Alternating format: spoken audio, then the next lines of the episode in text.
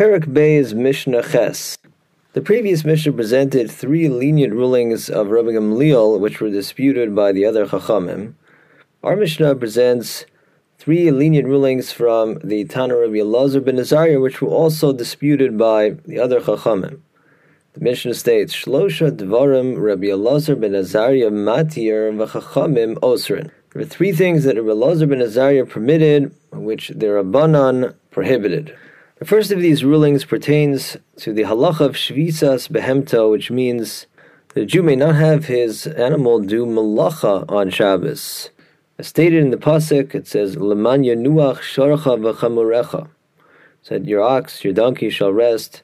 You can have your animal do malacha on Shabbos, and thus it's forbidden for a Jew to have his animal carry a load from private domain to public domain for that would be an act of having his animal perform the malacha of hotza, of carrying from one domain to another, or it's also violated if he carries it within the public domain for at least four amos. And there's a whole chapter in Masech Shabbos which discusses the question of what constitutes a load the animal is carrying versus what would we consider part of the animal's apparel. Obviously, if it's you know, the animal's you know, clothing, so to speak, that's not an act of carrying, just like a person is allowed to wear clothing out into the public domain on Shabbos, that's a part of himself. It's not a burden that he's carrying. So the Mishnah states that in this first ruling, Rabbi Lazar ben Azariah weighed in on one of the cases that we discuss in Masech Shabbos there, and that is the Mishnah reports that Paraso Yotza Beritzua Shebein Karnau. His cows, it sounds like literally Rabbi Lazar ben Azariah's personal cow would go out on Shabbos, you know, from the private domain to the public domain, with a kind of decorative ribbon between its horns. Now, the Gemara in Shabbos explains that the Mishnah doesn't literally mean that Rabbi Lazar ben Azariah had his cow go out with this, rather his neighbor would do so and he wouldn't protest, which is tantamount to him doing it himself. If he held it was wrong, he surely would have protested. And so the point is that in Rabbi Lazar ben Azariah's opinion, animal which goes out to Rosh Hashanah wearing this decorative ribbon between its horns is not considered to be carrying. Rather, this is a legitimate part of its apparel. It's just a decorative thing. It's for aesthetic purposes. True, it's not you know protecting it, or it doesn't need it to control the animal. But uh, this too constitutes something that's part of the animal's apparel, and therefore this doesn't pose an issue of shvisas behemta, the fact that a Jew has his animal wearing this under Rosh Hashanah on Shabbos. But the other sages disagreed. They held that this uh, ribbon between the horns cannot be considered part of the animal's apparel, either because the Chum's opinion this is an unusual thing, and most people wouldn't put such a ribbon there, or it could be they hold that we never consider something part of an animal's apparel if it's strictly there for aesthetic purposes. So in any case, the Chum's opinion is that this uh, ribbon thing is deemed a masa, a burden, rather than a malbash, rather than a piece of the animal's apparel, and therefore a Jew may not allow his animal to go out wearing this on Shabbos. And Belazar ben Azariah's second lenient ruling was that umekardin es habehema biyamtiv. Ume curry an animal and clean its coat by scraping, scratching with even a metal comb on Yamtiv or Shabbos for that matter. The point here is that this isn't forbidden on grounds that there's a possibility that the teeth of this metal comb might prick the animal and draw blood. Drawing blood, of course, is a malacha. Rabbi Elazar ben Azariah ruled that the mere fact that there's a possibility that what this person is doing may produce a malacha result is not a reason to forbid the act. And this is the dispensation called Davar She'eino Miskaven, which simply says that if a person is doing action A, which is permitted, but action B, which is forbidden, may result from action A, the luck is that as long as he doesn't intend for that forbidden action B, he may go ahead and do it. If forbidden action B would inevitably occur, that would be something else. But that's not the case here. It's not inevitable that this is going to draw blood. Therefore, it's permitted, and this ruling is in accordance with the Tana Rabbi Shimon. But the Chachamim disagreed with this ruling of Rabbi Lazar ben Azariah as well, they held like Rabbi Yehuda, who holds that davar she'eino miskaven is assur, even where he doesn't intend for that your forbidden action B, and nevertheless it's forbidden to engage in action A if that may result in forbidden action B.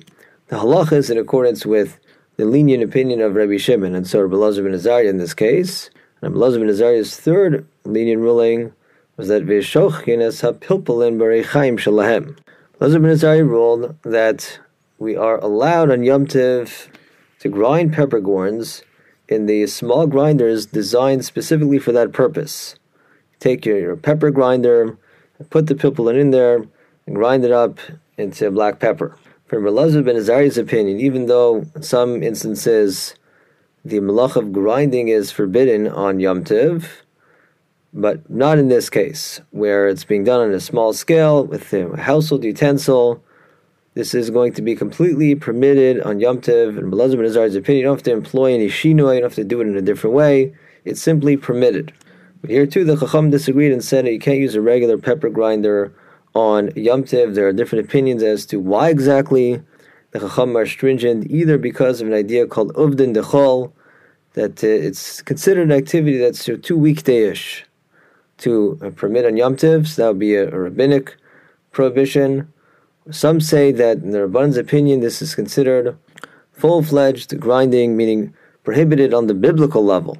So, in any case, you know, practically it's going to be forbidden, that's how we rule, but uh, one may grind the peppercorns in a mortar and pestle, subject to the rules that we learned in Perek Aleph, Mishnah Zayin. Now, more on the issue of using a curry comb to you know, clean animal's coat on Shabbos or Yom Tiv.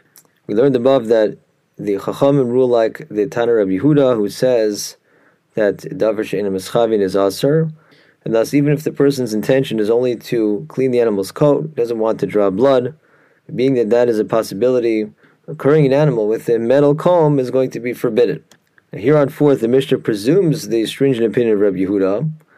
The Mishnah presents a dispute in which Rabbi Yehuda himself is a participant, as to whether we would permit occurring an animal with a wooden comb. Mishnah says, Rabbi Yehuda Omer, Rabbi Yehuda said, unsurprisingly, that Ein mekardin es ha-behema b'yamtiv mipnei she'osa chabura. We may not use a metal comb to curry an animal on Yomtiv, certainly not on Shabbos, because of the possibility that one of the sharp metal teeth of the comb will make a wound or draw blood. For again, in Yehuda's opinion, davar she'eino miskaven is forbidden. Avol mikartzfin, but we may be mikartzfin, which is a special verb that we use to describe currying with a wooden comb. You say mekardin if you're doing it with a metal comb. You say mekartzvin if you're doing it with a wooden comb.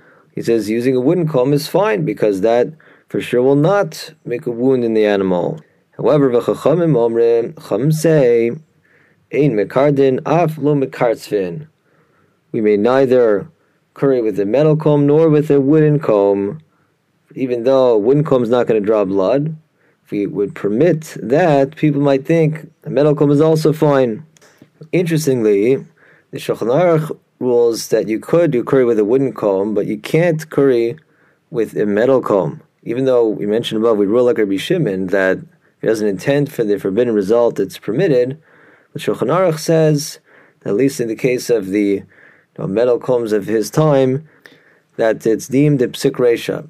That is, our assessment is it's inevitable, basically, that blood will be drawn with the metal one. Therefore, using that type is going to be forbidden.